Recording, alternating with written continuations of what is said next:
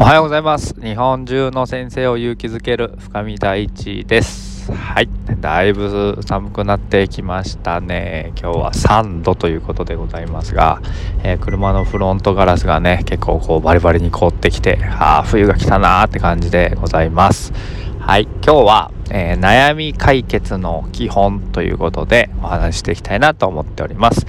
ろしくお願いします。はい、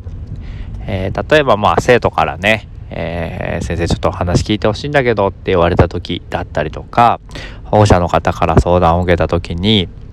あのどういう風に話を聞いたらいいですかっていうの結構あると思うんですよ。僕もその若い頃はですね、本当どうしていいかわからないし、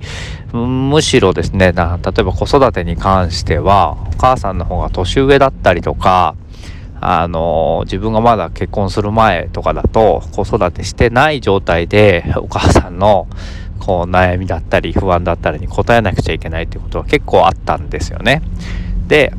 そんな時にねどうすりゃいいんだよってすごく思っていて、なんか自分なんかがこう答えていいのかなってすごく思ったんですけど、めちゃくちゃ簡単な方法が一つあるんですよね。知りたくないですか？これ知っとくとですね、本当にこうなんていうのかな、個別懇談、まあ多分これから始まる人もたくさんいると思いますし、あと子供からのね教育相談みたいな時にも本当にすごくこう楽になる方法があるので、それを今日ちょっと話をしていきたいなというふうに思っております。はい、えー、ズバリですねズバリ、えー、話を聞く基本はただ聞くっていうことなんですよ。何にもこうアドバイスをしようとか解決方法をこう提示しようとか全く思わなくていいので、ただひたすら聞くってことなんですね。えー、しっかりとあなたのことを聞いていますよっていうメッセージを、えー、全身で、えー、表現しつつ、うなずきながら、相槌を打ちながら、目をねちゃんと優しく微笑みかけながら、あそうでしたかそうでしたかみたいな風に聞くっていうこと、これ結構難しくてですね、例えば友達となんか紅茶してる時でも電話してる時でもいいので、ちょっとじゅっぷんかん今から俺聞くからさって言って、ちょっと練習させてって言ってやってみてください。もうね結構なんかこういろんなことを言いたくなってしまうんですよね。アドバイスを出さなきゃとか、アドバイスをこうなんとなくですね、人って相談されると特に男性はそうなんですけど、解決しなきゃとか有効なこう方法を提示なきゃいけないみたいな思い込みが結構あってですね、うん、なので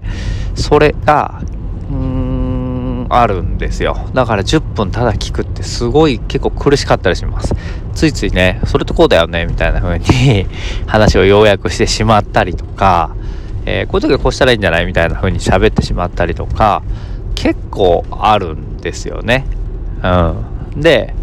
それをなくしてただじゅっぷんかんひたすら聞いてみてください。全身全霊で音に集中して聞いてみてください。でこれやっていくとですね、何がわかるかっていうとですね、その本当は別にアドバイスが欲しいわけでもないんですよ。なんならもうこの解決方法とかもうちの人は分かっている、子供も別に本当に困っているんだけど、何がしてほしいかっていうと、ただ聞いてほしいんですよね。ただひたすらに聞いてほしい、えー、き聞いてもらえる相手がいなかったりとか寂しかったりとかするので、そこでまずはひたすら共感と承認を繰り返すってことをしてみてください。そうすると本当にこう自然とというかですね、あそうだったんですね、ああそれは大変でしたねっていうふうにずっとずっと聞いていくと、おうちの人が勝手にあなんかもう楽になりましたとか、ああもうなんかこううん大丈夫ですみたいな感じで、何にも答えを出さなくても何にもこちらからアドバイスをしなくても勝手に解決していくことがほとんどなので、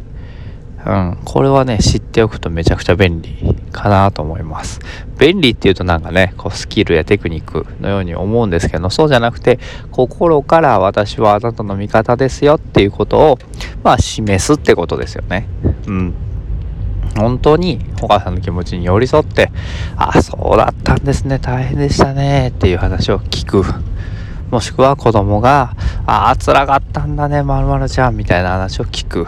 ていう風に、もう心から寄り添ってこう話をずっと聞いてあげるってことが実はめちゃくちゃ大切なので、これやってみてほしいなと思います。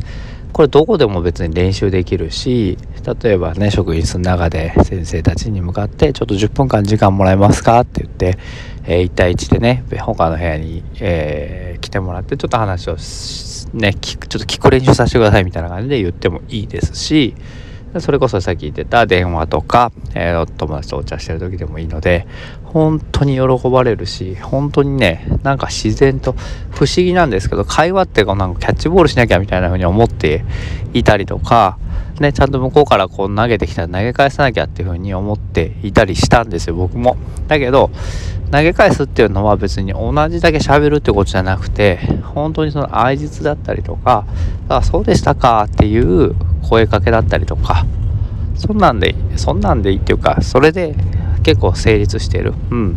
携帯見てちゃダメですよ。紙にしてちゃダメですよ。そうじゃなくて、私はあなたの話を聞いてますよっていうのを示すってことができれば、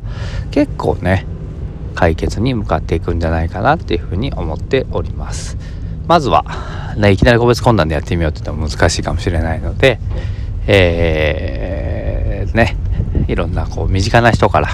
実践をしていくといいんじゃないかなというふうに思っております。ということで今日は、えー、ただ聞く、えー、悩み解決に向かう一番のいい方法ということでお話をさせていただきました。ベースは愛ですよ。ね。はい。ということで、See you next time. バイバイ。